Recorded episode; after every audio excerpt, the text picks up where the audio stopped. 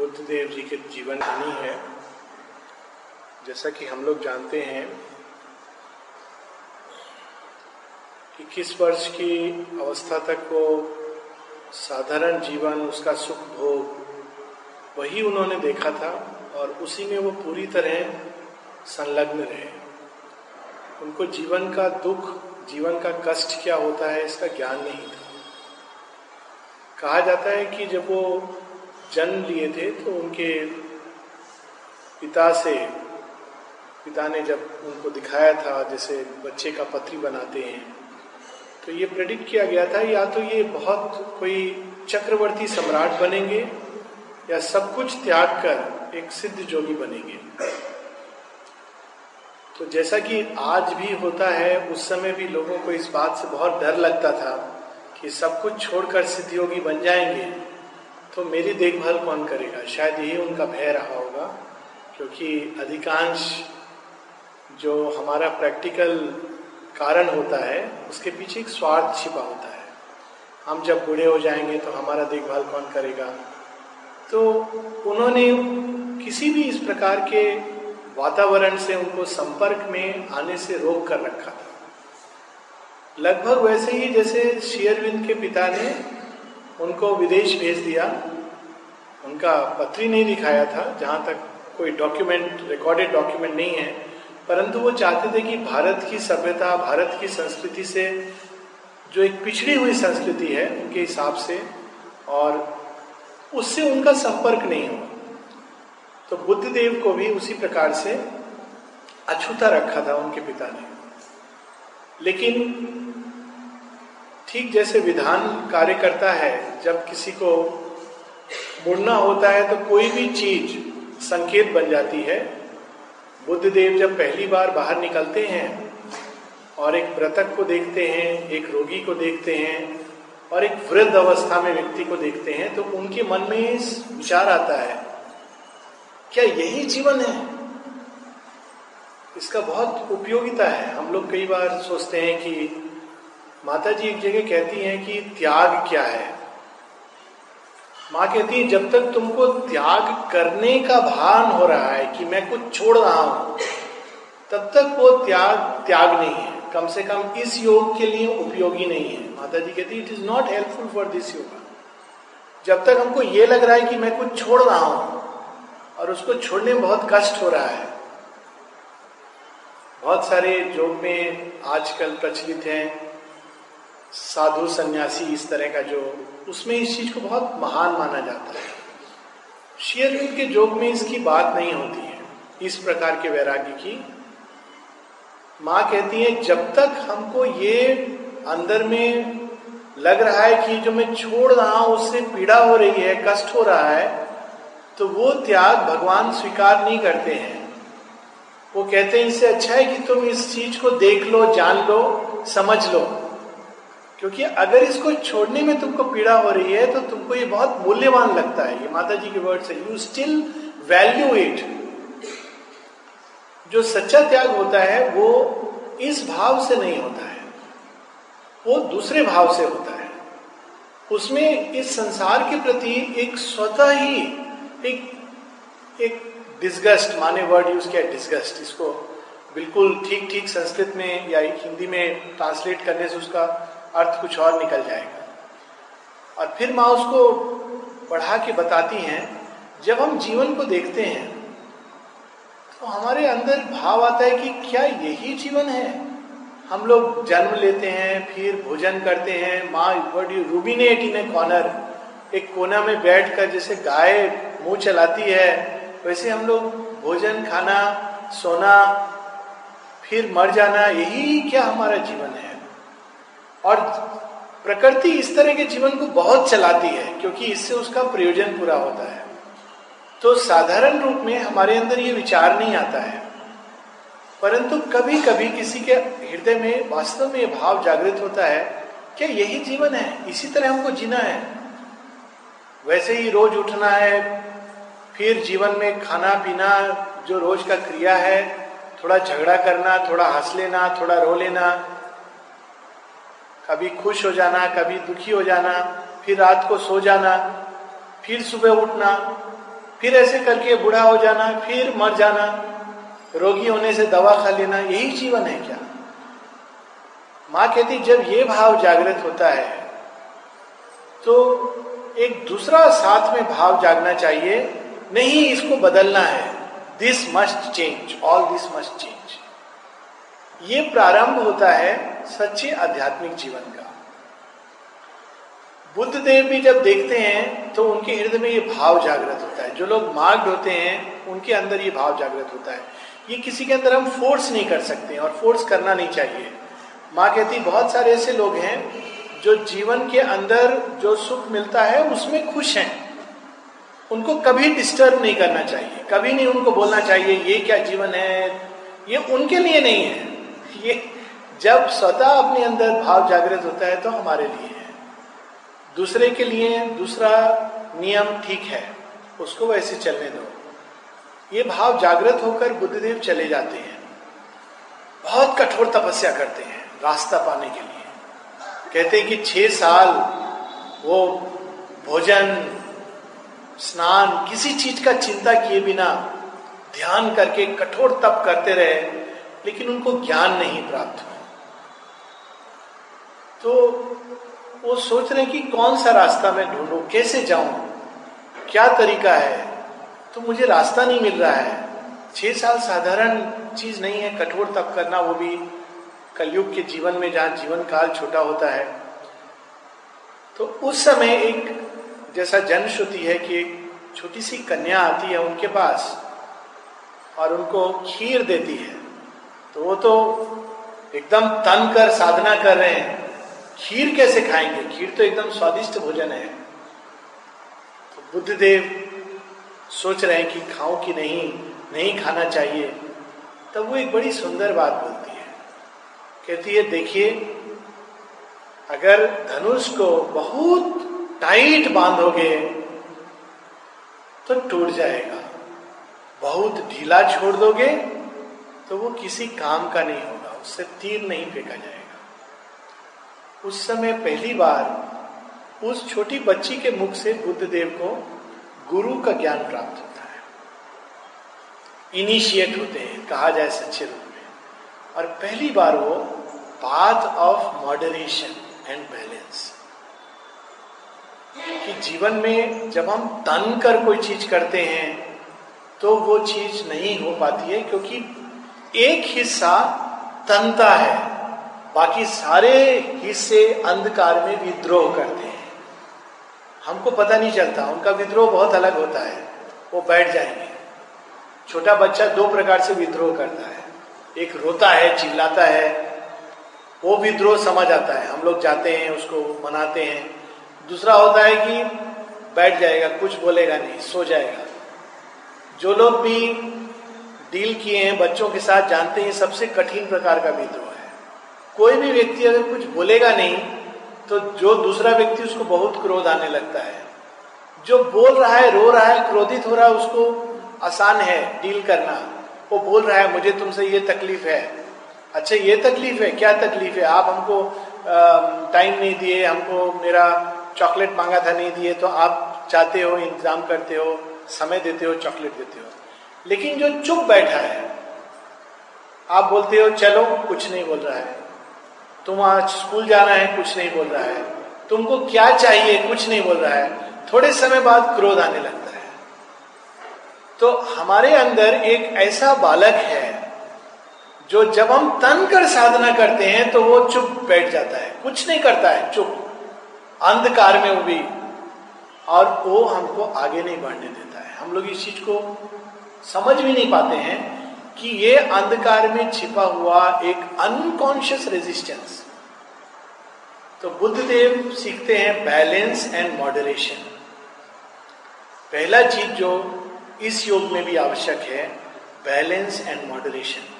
माता जी जगह जगह बताती हैं। एक श्री अरविंद का एफोरिज्म है, late I learned when reason died that wisdom was born. जब मेरे अंदर तर्क शक्ति समाप्त हो गई, मर गई, बहुत बाद में। देखिए छोटा सा 3 शब्द अगर भूल जाए तो एफोरिज्म का अर्थ डिफरेंट हो जाता है। लेट आई लर्न, बहुत बाद में मैंने ये जाना कि जब तर्क शक्ति समाप्त हो गई, व्यर्थ हो गई, तो मेरे अंदर ज्ञान प्रज्ञा ने जन्म लिया। अब ये लेट आई लर्न इस शब्द को अगर हटा दें, when reason died wisdom was born, तो दूसरा अर्थ होगा। माता जी इसको समझाती हैं बहुत सुंदर ढंग से। साधारणतया हम लोग अगर इसको पढ़ेंगे तो हम कहेंगे ये तर्क शक्ति बुद्धि ये सब का कुछ उपयोग नहीं है, साधना ये सब से नहीं होता है। साधना के लिए धन के बैठो, भगवान के ऊपर एक निष्ठ हो जाओ, दैट इज द पाथ। माँ कहती हैं बहुत लोग ऐसा सोचते हैं भ्रांति में कि यदि हम तर्क शक्ति का उपयोग नहीं करेंगे तो हम साधना के ऊंचाई पर पहुंच जाएंगे, हमारे अंदर ज्ञान प्राप्त हो जाएगा। माँ कहती हैं कि ये शुरू में ऐसा करने से हम बहुत अंधकार में चले जाएंगे। ये बाद में धीरे धीरे, पहले हमको अपने पूरे प्रकृति को तर्क शक्ति के अधीन करना है, हमारे रजोतम गुण को सत्व गुण के अधीन करना है। श्री अरविंद कहते हैं the stage of bringing rajas and tamas under the sattvic control is indispensable for this. One should not imagine, कल्पना नहीं करना चाहिए। शेरविन बता रहे हैं सिद्ध योग में unconverted rajas and अनइल्यूमिन्ड vital can be divinised और ट्रांसफॉर्म्ड। ये सोचना कि हम तमस रजस में रहकर बिना एक सात्विक बैलेंस प्रकृति में लाए बिना ट्रांसफॉर्म या डिविनाइज हो जाएंगे। शेरविन कहते हैं वन शुड नॉट इमेजिन, इसका कल्पना भी नहीं करना चाहिए। ये सात्विक प्योरिफिकेशन इज इंडिस्पेंसिबल। एक बीच का अवस्था है, हम लोग बीच का अवस्था छोड़ के भागना चाहते हैं तो वो पीछे जो बच्चा अंधकार में बैठा है बांध के रखता है, नहीं भागने देता है। ये इसीलिए इस योग में एक लंबा पीरियड बहुत धैर्य, घबराना नहीं, इंपेशेंस नहीं, अधीरता नहीं, और ये भी सोचकर कि हर एक चीज का स्टेप्स और स्टेजेस है। एक व्यक्ति एक सीढ़ी का वहां खड़ा है, दूसरा यहां खड़ा है, सब स्टेजेस और स्टेप्स के लोग हैं। और बहुत बार जब हम लोग इसको एक जनरल नियम बना देते हैं तो हम बहुत योग के साथ उस व्यक्ति के साथ एक बहुत भ्रांतिपूर्ण आचरण करते हैं, गलत आचरण करते हैं। कई बार हम लोग कहते हैं नहीं नहीं इस योग में किसी तरह का, और बहुत प्राइड लेते हैं। हम कभी भी सिनेमा नहीं देखते हैं, एक साधारण चीज बता रहा हूँ। हम कभी म्यूजिक नहीं सुनते हैं, खाली मदर्स म्यूजिक सुनते हैं। इट साउंड्स वेरी गुड, बहुत अच्छा लगता है, लेकिन माता जी बोलेंगी दिस इज। कई बार हमारे अंदर बहुत कुछ अंधकार में रहता है और वो अंधकार हमको आगे नहीं जाने देता है। हमको लगता है कि हम बहुत अच्छा, देखने से भी लगता है कि कितना अच्छा जीवन है, ये खाली एकदम नियम से 5 घंटा सोते हैं, एकदम सुबह 5 बजे 5 के भी पहले आश्रम में चले जाते हैं। लेकिन that is trying to force. एक व्यक्ति के लिए वो सहज है, उसके लिए ठीक है, हो सकता है किसी के लिए यह सहज स्वाभाविक है, या तो उसके एक प्रकार से प्रकृति इस तरह से गठित है या वो एक अवस्था में पहुंच गए हैं। लेकिन जब कोई दूसरा व्यक्ति इसको देखकर अपने अंदर वो प्रयास करता है विप्लवी रूप में या विद्रोह के रूप में, तो प्रकृति रेजिस्ट करती है। तो पहले हमको रजस और तमो गुण को सात्विक गुण के अधीन करना है। सात्विक गुण का अर्थ है बैलेंस एंड मॉडरेशन। शेरविन बार बार बताते हैं this yoga cannot be done if one takes to extremes violent asceticism. कल हम लोग इस चीज का पढ़ रहे थे। वायोलेंट एसेटिसिज्म, कष्ट देना शरीर को, balance between work and rest. ये नहीं कि केवल हम सब दिन काम करेंगे विश्राम नहीं करेंगे। शेरविन ऐसे नहीं बोले हैं कहीं पर भी। बहुत से लेटर्स हैं जब कोई ऐसा करता था, शेरविन कहते थे रेस्ट इज एज इम्पोर्टेंट। उसी प्रकार से केवल हम आराम करेंगे काम नहीं करेंगे, वो भी डेंजरस है। केवल ध्यान करेंगे, काम नहीं करेंगे। उसको करेक्ट करने के लिए शेरविन कहते हैं work is as important even more important. फिर लोग उसका भी एक रूल बना लेते हैं, मेडिटेशन नहीं करना चाहिए, दैट इज ऑल्सो रॉन्ग। जब किसी ने इस प्रकार से श्री अरविंद को लिख के भेजा, I believe you are against meditation, Shri Aurobindo कहते हैं who has told this to you, तुमको ये किसने कहा है कि मैं मेडिटेशन के खिलाफ हूं, विरुद्ध हूं। ध्यान करना आवश्यक है, लेकिन केवल ध्यान करना, ये केवल ध्यान का योग नहीं है कि हम चले जाएंगे और समाधि पर या कमरे में 10 घंटे 8 घंटे 3 घंटे बैठकर तन कर मेडिटेशन करेंगे। ये मात्र वो करना, ये चीज को करेक्ट करें। ध्यान भी आवश्यक है, कर्म भी आवश्यक है, भक्ति भी आवश्यक है, शरीर का श्रम भी आवश्यक है, निद्रा भी आवश्यक है, भोजन में भी एक बैलेंस आवश्यक है, सब चीज में एक सम का भाव, मानव संबंध भी आवश्यक है। एकदम कट जाना सबसे, तन जाना, हम किसी से बात नहीं करेंगे, स्माइल नहीं करेंगे, दिखेंगे नहीं, क्योंकि हमारा साधना भंग हो जाएगा, this is not the way. और शेरविन के बड़े इंटरेस्टिंग लेटर्स हैं। एक सहानादी का लेटर है, सहानादी को बड़े सुंदर सुंदर लेटर है उनको। उन्होंने शेरविन से पूछा, परमिशन मांगा कि मैंने सुना है कि डांसिंग वगैरह अलाउड नहीं है आश्रम में, तो लेकिन मेरे मन में भाव है कि मैं डांसिंग ऑफर करूं, बहुत ज़्यादा मुझे डांस नहीं आता है लेकिन मैं करना चाहती हूं, तो मैं करूं कि नहीं करूं। माता जी कहती हैं of course you should do and offer it, उसमें क्या बुराई है, अच्छा बात है। और उनको भाव भी बताती हैं कौन कौन सा भाव लेके। तो फिर प्रैक्टिस के लिए कमरा चाहिए, तो साहना दी पूछती हैं कि ये कमरा जो फर्स्ट फ्लोर पर है उस पर मैं डांसिंग का अगर प्रैक्टिस करूं तो कैसा रहेगा।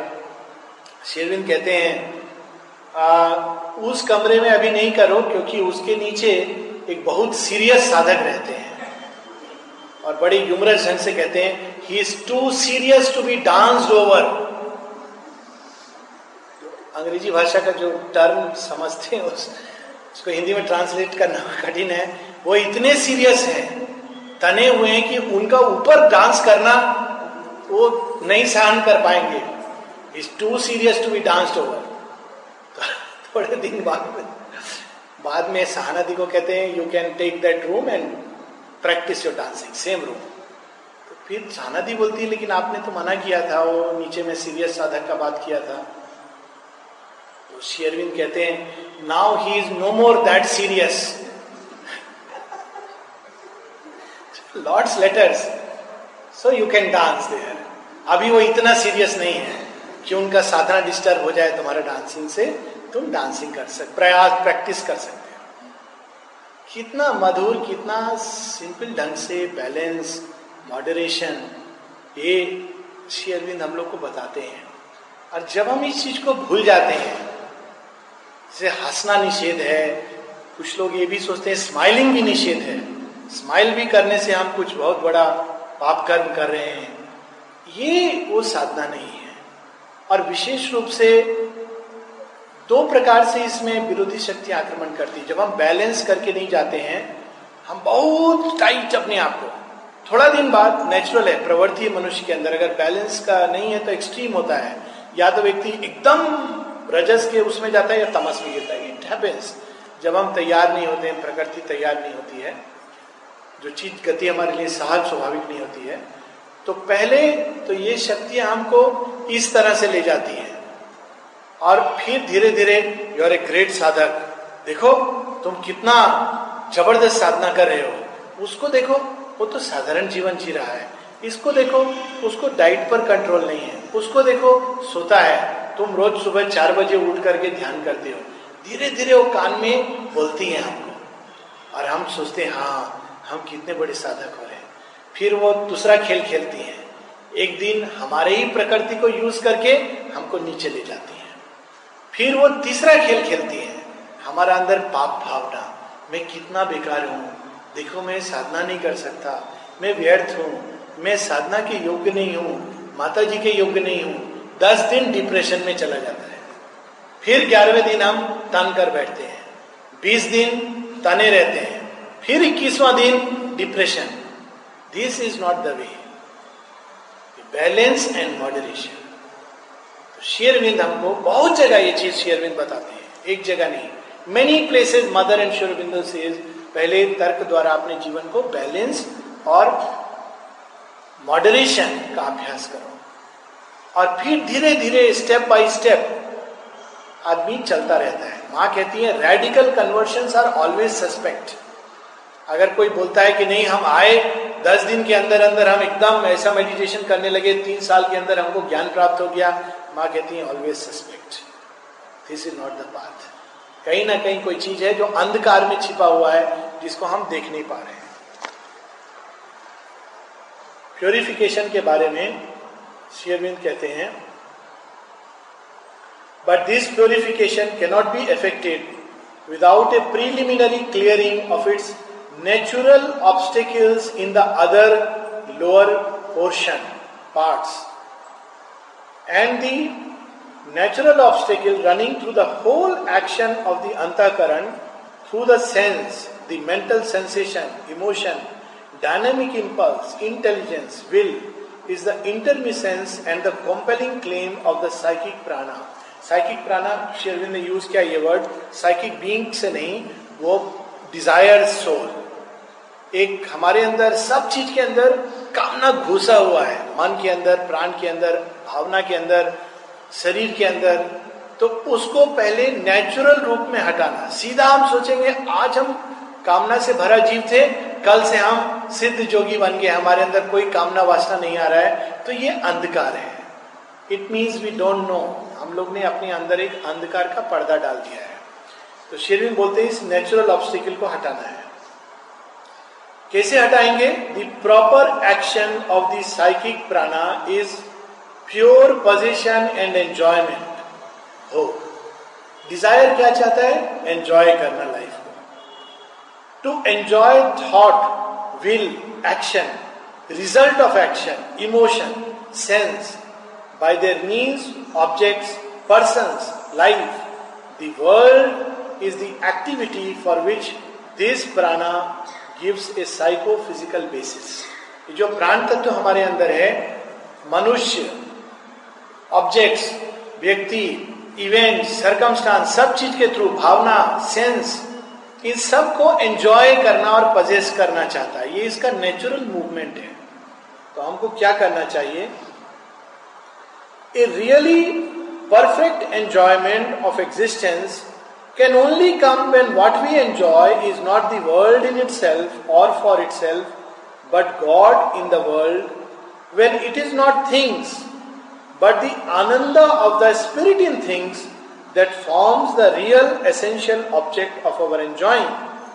लेकिन ये enjoyment, ये possession तब तक नहीं उसको experience करेगा जब तक वो किसी ऑब्जेक्ट को, किसी वस्तु को मात्र उसके लिए एंजॉय कर रहा है। उसके अंदर दिव्य के लिए अगर एंजॉय करेगा देन इट कैन एंजॉय। तो ये उसका कंडीशन है। लेकिन अगर इसको हम किल कर देंगे, समाप्त कर देंगे, तो उसका संभावना समाप्त हो जाएगा। तो what is the step to be taken?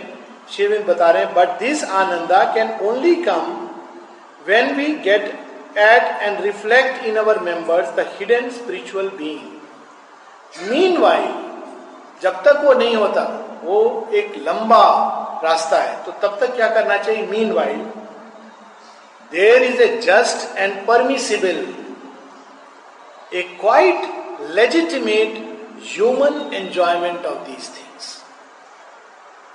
कितना सुंदर एक वाक्य में शेरविन बता रहे हैं, हम लोग पशु जैसे जीवन जीते हैं, पशु जैसा भावना है, पशु जैसा पजेस करना चाहते हैं, पशु जैसा एंजॉयमेंट चाहते हैं, पशु जैसा संबंध। उसको वैसे ये बेचारे पशु लोग को बुरा लगेगा, मानव उसमें विकृति डालता है। एक्चुअली माँ बताइए, पशु लोग फिर भी ठीक होते हैं, बहुत मामले में इतने बुरे नहीं होते हैं।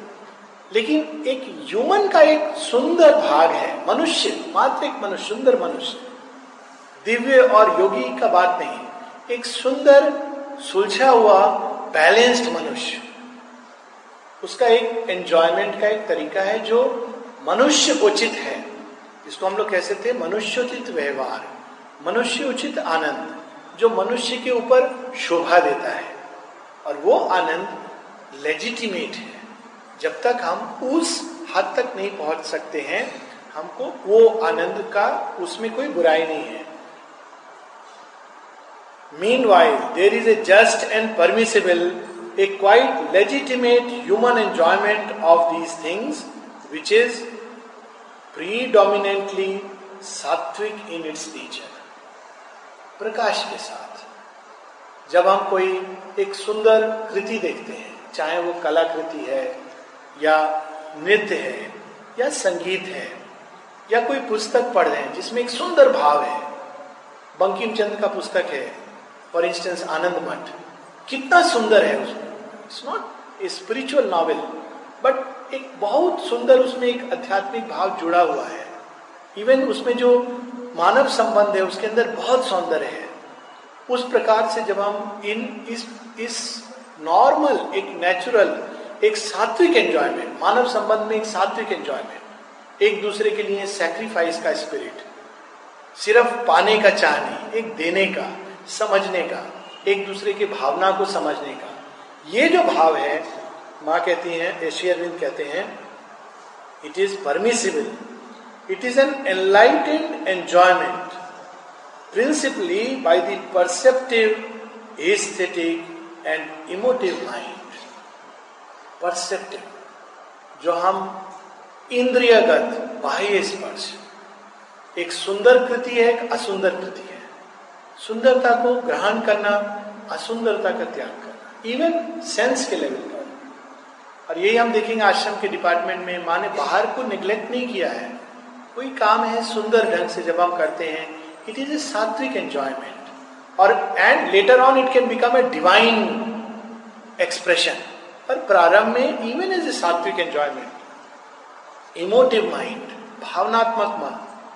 Secondarily only by the sensational, nervous and physical being, but all subject to the clear government of the बुद्धि, लेकिन उच्छृंखल रूप में नहीं, स्वच्छंद रूप में नहीं, एक सुंदर रूप में। सुंदर रूप का अर्थ है यहाँ पर राइट बुद्धि।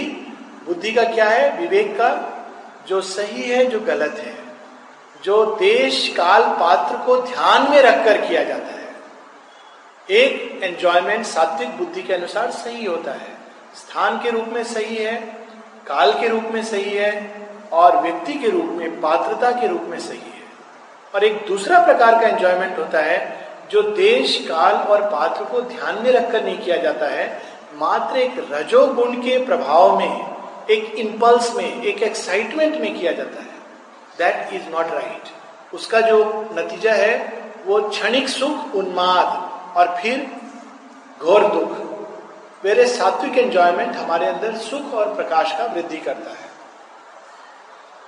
Subject to the clear government of the बुद्धि, to a right reason, जो तर्कयुक्त है, a right will, जैसे शेरविन बहुत सारे एग्जाम्पल देते हैं, माता जी भी देती हैं, sports, it's a good enjoyment, it is enjoyment.